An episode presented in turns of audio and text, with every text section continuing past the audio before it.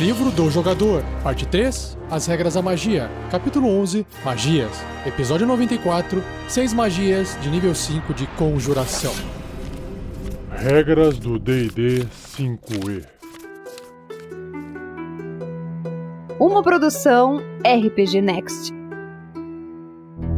Seja bem-vinda, seja bem-vindo a mais um Regras do D&D 5e. Eu sou Rafael47 e nesse episódio irei apresentar a você o que o livro do jogador do RPG Dungeons and Dragons quinta edição diz sobre essas seis magias de quinto nível da escola de conjuração, que são tipos de magias que irão invocar criaturas ou objetos, coisas. Vamos ver.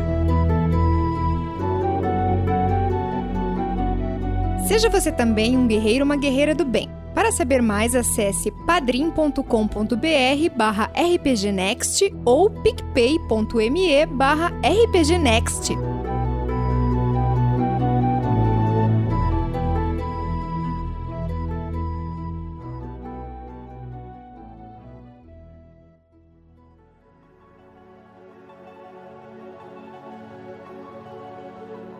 A primeira magia da lista é a Cloud Kill, que é uma névoa mortal. É uma magia de quinto nível de conjuração, com tempo de conjuração de uma ação, o alcance é de 120 pés, 36 metros, componentes verbal e somático, e a duração é de concentração até 10 minutos. Então, você cria uma esfera de nevoeiro venenoso, de cor amarelo esverdeado, com 20 pés de raio, ou 6 metros de raio, centrado em um ponto à sua escolha dentro do alcance da magia. O nevoeiro se espalha dobrando esquinas e passando talvez por alguma fresta, esse tipo de coisa. Ele permanece pela duração ou até um vento forte dispersar o nevoeiro, terminando a sua magia. Sua área é de escuridão densa. Lembrando que tem um episódio do Regras do D&D 5e falando sobre a questão da visão. Continuando. Quando uma criatura entra na área da magia pela primeira vez no turno dela ou começa seu turno lá dentro, essa criatura deve realizar um teste de resistência de constituição. Então ela vai tentar resistir ao veneno, né? A criatura sofre 5d8, 5 dados de 8 faces de dano de veneno, ou metade desse dano se passar no teste.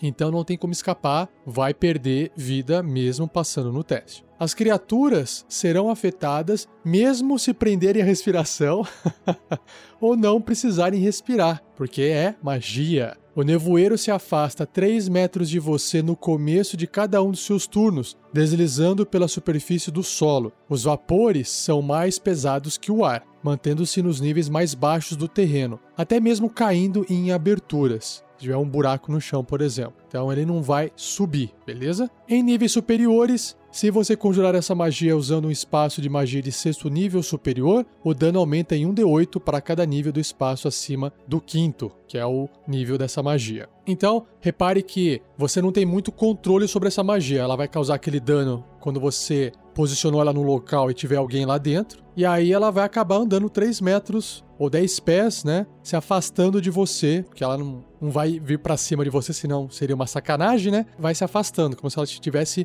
meio que dissipando. Beleza. Gostou dessa magia? As classes que sabem conjurar ela são feiticeiros e magos.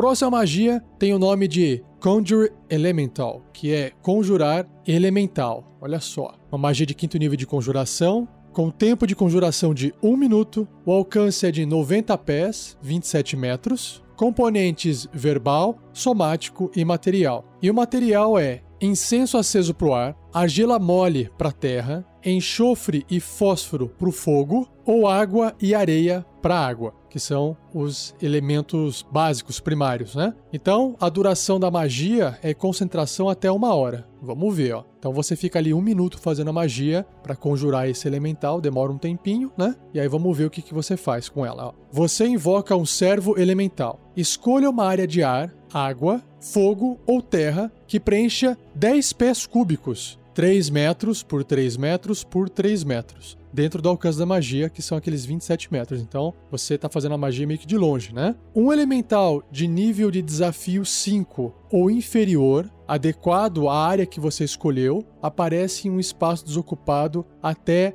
10 pés dela, ou seja, 3 metros. Por exemplo, um elemental do fogo emergiria de uma fogueira e um elemental da terra ergue-se do solo. O elemental desaparece quando cair a zero ponto de vida, claro, ou quando a magia acabar, ou seja, depois que passou uma hora. Ou, né, o personagem que está mantendo essa magia com concentração levar dano, não conseguir passar no teste de resistência e aí perde a magia. Continuando, o elemental é amigável a você e a seus companheiros pela duração. Rola iniciativa para ele, que age no seu próprio turno. Ele obedece a quaisquer comandos verbais que você emitir isso não requer uma ação do personagem. Se você não emitir nenhum comando a ele, ele se defenderá de criaturas hostis, mas no mais não realizará nenhuma ação. Então faz sentido você, pelo menos, é, mandar o bicho fazer alguma coisa, né? Se sua concentração for interrompida, o elemental não desaparece. Olha só, então retiro o que eu disse. O elemental não desaparece se alguém causar dano no personagem que fez essa conjuração. Mas ao invés disso, você perde o controle sobre o elemental. Ele se torna hostil a você e aos seus companheiros e irá atacar. Aí sim, que legal. O elemental fora de controle não pode ser dispensado e desaparece uma hora depois de você ter o invocado. Ou seja, a duração de uma hora da magia se mantém. A concentração só serve para você controlar o elemental e não para manter ele ali conjurado. Então, olha só, pode ser até um perigo você fazer essa magia depois perder a concentração da magia. E aí, meu amigo, já era. A criatura se vira contra você e seus amigos. Bom, imagino eu que um elemental de nível de desafio 5 deva ser uma coisa bem forte para poder ter essa, esse efeito colateral da magia, caso você perca a concentração, né? Então, bem legal, bem interessante aqui, achei legal. Dá um gostinho a mais aí, um medinho na partida, né? Bom, gostou dessa magia? Saiba que temos duas classes capazes de conjurar ela: Druida e Mago. Mais uma magia na lista. Agora Conjure Volley. Esse vôlei eh, não é o esporte, tá? Mas no contexto aqui de fantasia medieval significa saraivada, quando várias flechas são disparadas. Isso é uma saraivada. Então, a magia se chama Conjurar Saraivada, uma magia de quinto nível de conjuração, com tempo de conjuração de uma ação, o alcance é de 45 metros, ou seja, 150 pés convertidos, componentes verbal, somático e material. E o material é uma munição ou arma de arremesso, então pode ser adaga, pode ser machadinha, pode ser um dardo, e a duração da magia é instantânea. Então, você dispara uma munição não mágica de uma arma à distância ou arremessa uma arma não mágica no ar e escolhe um ponto dentro do alcance. Certo. Você pode simplesmente jogar a arma assim para cima, imagino eu que ela vai tipo, voar em direção ao alvo, né? Magicamente. Então, centenas de duplicatas dessa munição ou arma caem em uma saraivada vinda de cima, então desaparecem. Cada criatura num cilindro de 40 pés de raio por 20 pés de altura, isso é mais ou menos 12 metros de raio por 6 metros de altura, centrado no ponto, deve realizar um teste de resistência de destreza. Uma criatura sofre 8 de 8 oito dados de oito faces de dano se falhar na resistência. Nossa! Ou metade desse dano num sucesso. E o tipo do dano é o mesmo da munição ou arma, ou seja, pode ser perfurante, pode ser cortante, ou pode ser dano de contusão, por exemplo. Cara, isso aqui foi feito para matar uma galera dentro desse cilindro da ação da magia, hein? Muito forte. Que legal. É uma magia de quinto nível, é isso aí. então, a única classe que tem o poder de fazer essa magia é a classe dos patrulheiros, dos Rangers. Então, fique esperto aí na criação do seu personagem. Insect Plague Praga de insetos uma magia de quinto nível de conjuração, com tempo de conjuração de uma ação, o alcance de 300 pés, 90 metros, componentes verbal, somático e material. Material são alguns grãos de açúcar, alguns miolos de grão e uma mancha de gordura. Imagino que você possa fazer essa magia sentado numa mesa ali comendo, né? Claro que se tiver um foco mágico, você não precisa dos componentes materiais que não tem nenhum custo associado aí. E a duração é concentração até 10 minutos. Dura 10 minutos, vamos ver essa praga de insetos. Então, um enxame voraz de gafanhotos preenche uma esfera de 20 pés de raio, ou seja, 6 metros de raio, centrada no ponto que você escolher, dentro do alcance. A esfera se espalha dobrando esquinas. Ela também permanece pela duração e sua área é de escuridão leve, né? então vai atrapalhar um pouco a visão. Essa área da esfera é de terreno difícil, então toda vez que um personagem for entrar, estiver né, andando, se movendo e entrar num quadradinho ali do tabuleiro que tá essa magia ativada, ele gasta o dobro do movimento. Isso que é terreno difícil. Enquanto a área aparece, cada criatura dentro dela deve realizar um teste de resistência de constituição. Uma criatura sofre 4 dados de 10 faces, 4d10 de dano perfurante se falhar nessa resistência ou metade do dano se passar. Então, os insetos, os gafanhotos vão beliscar ali, morder, perfurando a pele do, das pessoas, das criaturas que estão dentro dessa magia.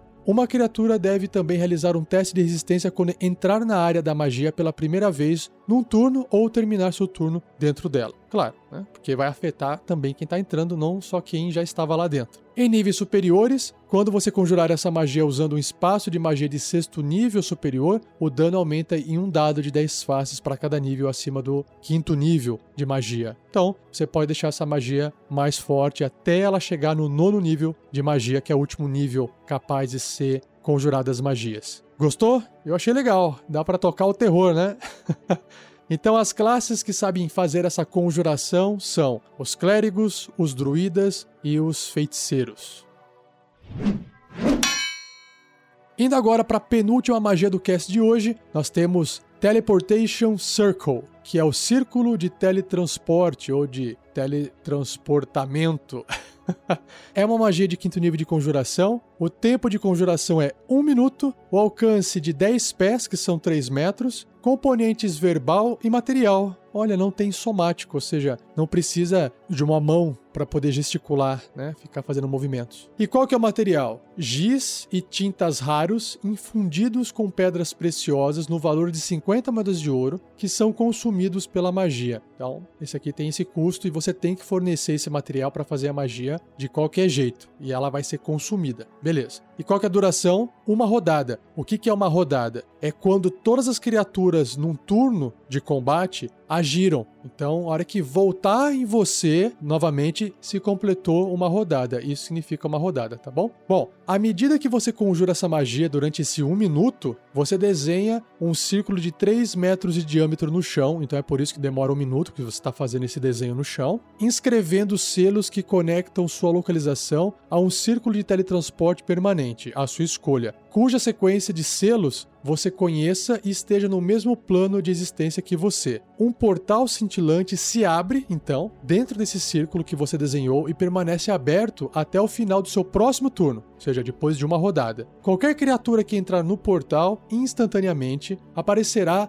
a cinco pés, ou seja, um metro e meio, do círculo de destino ou no espaço desocupado mais próximo, se o espaço estiver ocupado. Muitos templos principais guildas e outros locais importantes possuem círculos de teletransporte permanentes inscritos em algum lugar dos seus confins. Ou seja, para permitir que qualquer pessoa que estiver afastado faça magia e consiga voltar para esse local. Cada círculo desse inclui uma sequência única de selos, como se fosse uma senha. É uma sequência de runas mágicas dispostas em um padrão específico. Quando você adquire a capacidade de conjurar essa magia pela primeira vez, você aprende a sequência de selos de dois destinos do plano material, determinadas pelo mestre. Então você pode ir para dois locais dentro do plano material. Você pode aprender sequências de selos adicionais durante suas aventuras e você pode consignar uma nova sequência de selos de memória após estudá-la por um minuto. Olha só que legal, né? Você fica ali estudando, grava na sua mente e depois você pode consignar essa nova sequência. E por fim, você pode criar um círculo de teletransporte permanente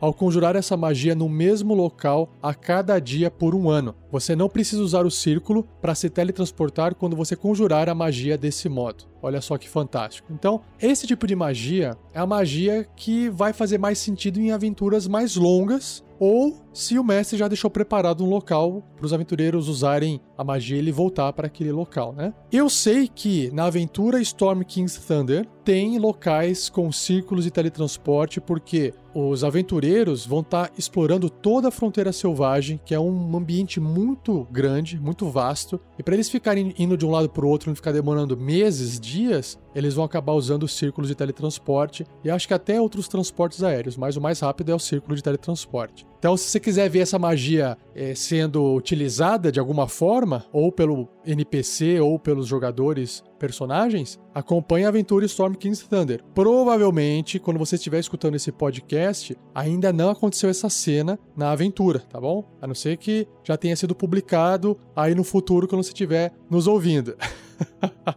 Nunca se sabe. Bom, se você gostou dessa magia, saiba que bardos, feiticeiros e magos são as classes que sabem conjurar ela.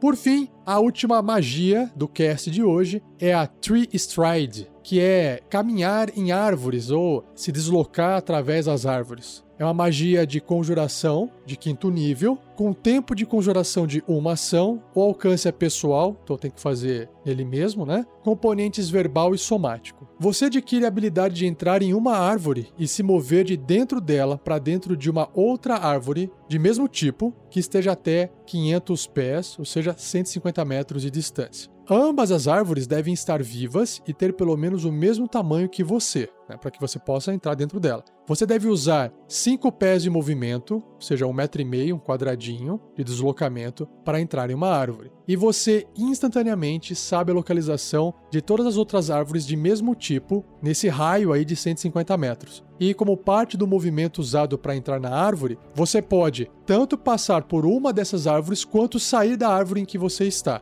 ok? Você aparece no espaço que você quiser a um metro e meio da árvore de destino, usando outro movimento de um metro e meio. Então, se você não tiver movimento restante, você aparece a um metro e meio da árvore que você terminou seu movimento. Então, basicamente é o seguinte: você vai gastar um quadradinho ali, um metro e meio para entrar na árvore e depois mais um metro e meio para sair dela. Pronto. Ah, mas eu não tenho mais movimento para sair dela. Então você automaticamente sai um quadradinho de um metro e meio fora dela. Não faz muita diferença. E, por fim, você pode usar essa habilidade de teletransporte uma vez por rodada pela duração da magia, que é de um minuto. Então você ativa essa magia e fica conseguindo entrar, se teletransportando usando a árvore, entrando e saindo de árvores. E você deve terminar cada turno fora da árvore. Não tem como você terminar o seu turno dentro de uma árvore, senão ficaria roubado, que é, sei lá, você tá tipo invisível ou é, mesclado com a árvore, né? Você tá tipo em transição e aí ninguém consegue te ver, ninguém consegue interagir com você, atacar você. Então seria meio roubado. Ou seja, você tem que acabar seu turno fora da árvore. Essa é uma magia forte, claro que depende de você estar tá no meio de uma floresta cheia de árvores vivas, né? Então ela tem várias restrições. Mas claro, pela própria característica dela, as classes druida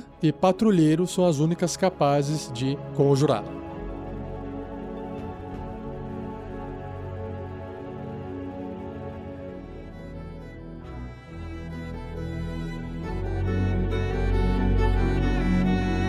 E assim eu encerro mais um episódio do Regras do D&D 5e. Espero que você tenha gostado. Envie suas dúvidas para rafael47@rpgnext.com.br ou escreva no post desse episódio para eu poder acumular essas dúvidas e criar um episódio separado só respondendo todas elas. Beleza? Não se esqueça de compartilhar. Continue a discussão desse cast no post do episódio. Se você quiser comentar se você já usou essa magia ou não, se foi legal ou não, compartilhe a sua experiência que você teve com essa magia, tá bom? Um obrigado ao editor mais uma vez, Gleico Vieira Pereira, por editar esse podcast. Obrigadão, Gleico. E, se você puder, nos avalie com 5 estrelas no iTunes, que é uma plataforma de compartilhamento de podcasts muito, muito famosa. Apesar de muitos no Brasil ainda não usarem, ela é muito conhecida, porque é uma das primeiras, né? Então, a gente tá lá no iTunes, vale a pena você nos avaliar. Eu falei cinco estrelas porque a gente acha que esse trabalho é fantástico, mas você pode avaliar com o número de estrelas que você acha que é justo, porque isso ajuda a gente a ser encontrado, tá bom?